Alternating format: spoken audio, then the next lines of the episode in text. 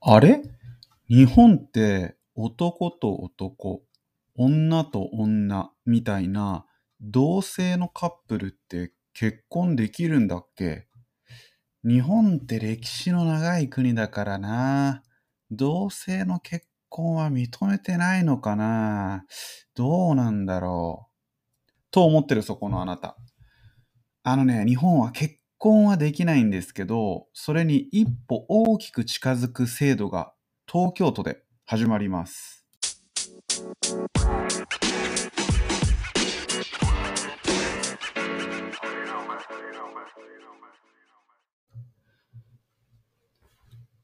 はい、えー11月1日から東京都でパートナーシップ宣誓制度というものが始まります。これは何かというと、えー男性と男性、まあ、もしくは女性と女性のような、まあ、性的少数者のカップルが、あのまあ、結婚ではないんだけど、あなたたちはあちゃんとした正式なパートナーですよっていうのを、まあ、東京都が認めて、えーまあ、証明書、まあ、正式な紙を作ってくれるっていう、そういう制度ですね。対象となっているのは、結婚していない18歳以上の人で、えー都内に住んでるか、もしくは都内で、まあ、仕事してたり、都内の学校に通ってるっていう人が、えーこの制度を受けられるそうです。で、実際私もこのニュースを見て、早速、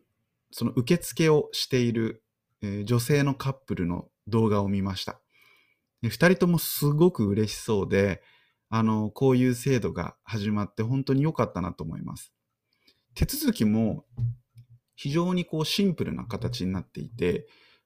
私の見た限りだと、スマホでこうポンポンポンとなんかタップして、もう申請が完了っていう形だったので、その手続きの簡単さっていうのも今回の制度の大きなポイントかなと思ってます。ただ、まあ、このパートナーシップ制度、大きな前進であることは間違いないんですけど、結婚認めてほしいですね。男と男、女と女。これ、僕と同じ考えの人、日本に8割以上、80%以上いるらしいんですよ。だから、ほとんどの人が、いや、同じ性別で結婚していいんじゃないっていうふうに考えてるんですよね。じゃあ、なんで認められてないのっていうと、まあ、裁判所っていう、うまあ、法律的な争いとか喧嘩を解決したり、その犯罪をね、やってしまった、悪いことをしてしまった人が、えーあなた有罪、あなた無罪、えーそういうのを決めるっていうところが、まあ、裁判所です。この裁判所の人たちが、この同性婚については、あんまり前向きではないんですね。まあ、あこの裁判所の人たちは、なんでこれがダメって言ってるか、まあ、わかりやすい理由を言ってくれてないんですよ。ただ、その、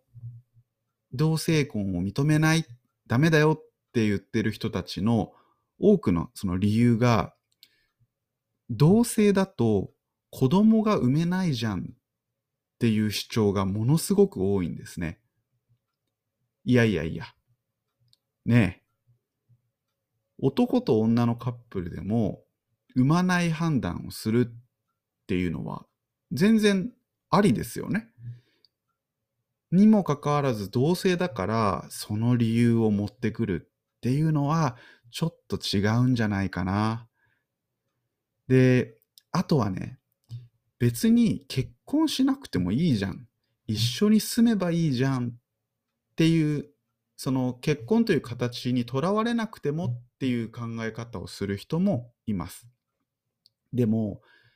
結婚できないとできないことっていうのがやっぱりいくつかあるんですよ。例えば、あの、配偶者控除っていうのをご存知ですかね？配偶者控除っていうのは、結婚したカップルのうち1人が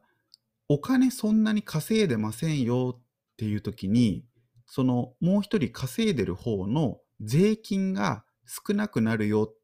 ていう制度ですね。で、これが結婚してないと受けられないんですよ。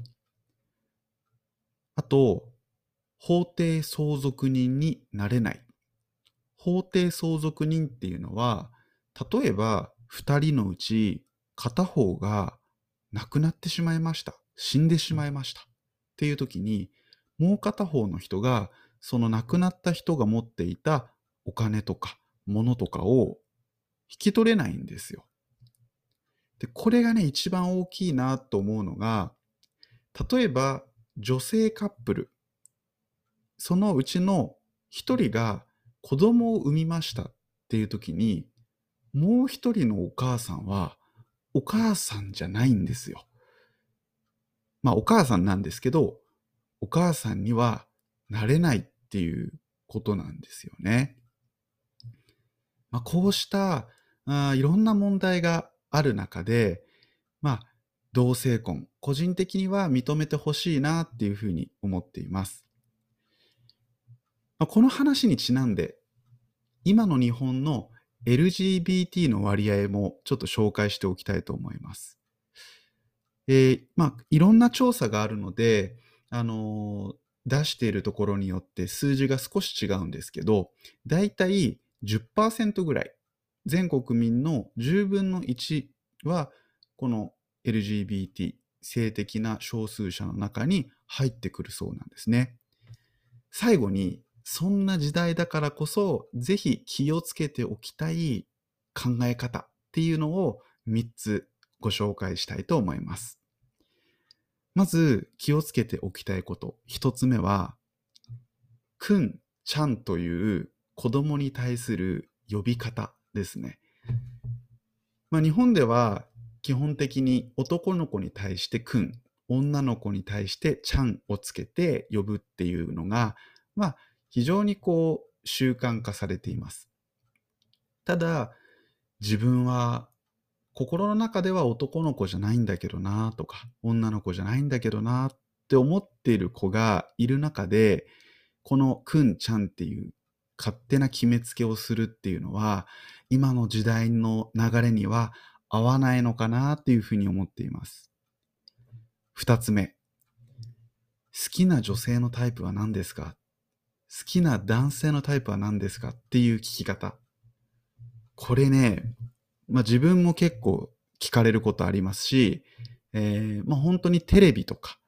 こういううポッドキャスト、YouTube、まあ、いろんなところでこういう質問よく聞きます。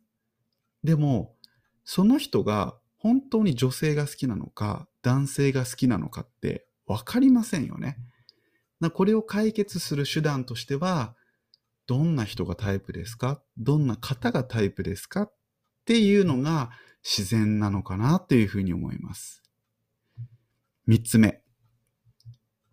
男子生徒はスラックス、女子生徒はスカートという考え方。まあ、これまた子供、まあ、学生に話が戻るんですけど、まだまだ制服の自由化をしていない学校は多いです。まあ、全国では44%の学校が女子に、まあ、スラックスを履いていいですよっていう選択を与えているらしいんですよ。まあ一番えー、その割合が高いところは長野県87%に達するそうですね。非常に高いと思います。一方で、もう半数以下の学校は、もう女子はこれしか履いちゃダメ、男子はこれしか履いちゃダメというふうに決めてるわけなんですね。まあ、こうした、まあ、服装に関する価値観。正直、僕も都内でたまにその女子生徒がスラックスを履いてるのを見て、違和感は感じてます。まだ慣れてないっていう感じは正直してるんですね。ただ、そういうのを履いてくれてる。あ、いい動きだな。これは、えー、服装の自由化っていう、制服の自由化っていうところに大きく進んでる動きなんじゃないかなと思って、あの、僕はそれを見たときに、えー、時代の流れを感じて嬉しく思いました。ということで、今日はパートナーシップ制度と同性婚、まあ、そこから少し派生をして、えー、そんな時代に気をつけておきたい3つのことをお話ししていきました。関連するトピックは今後もまた、えー、お話ししていきたいと思いますので、ぜひまた聞いてみてください。では、今日もありがとうございました。バイバイ。Música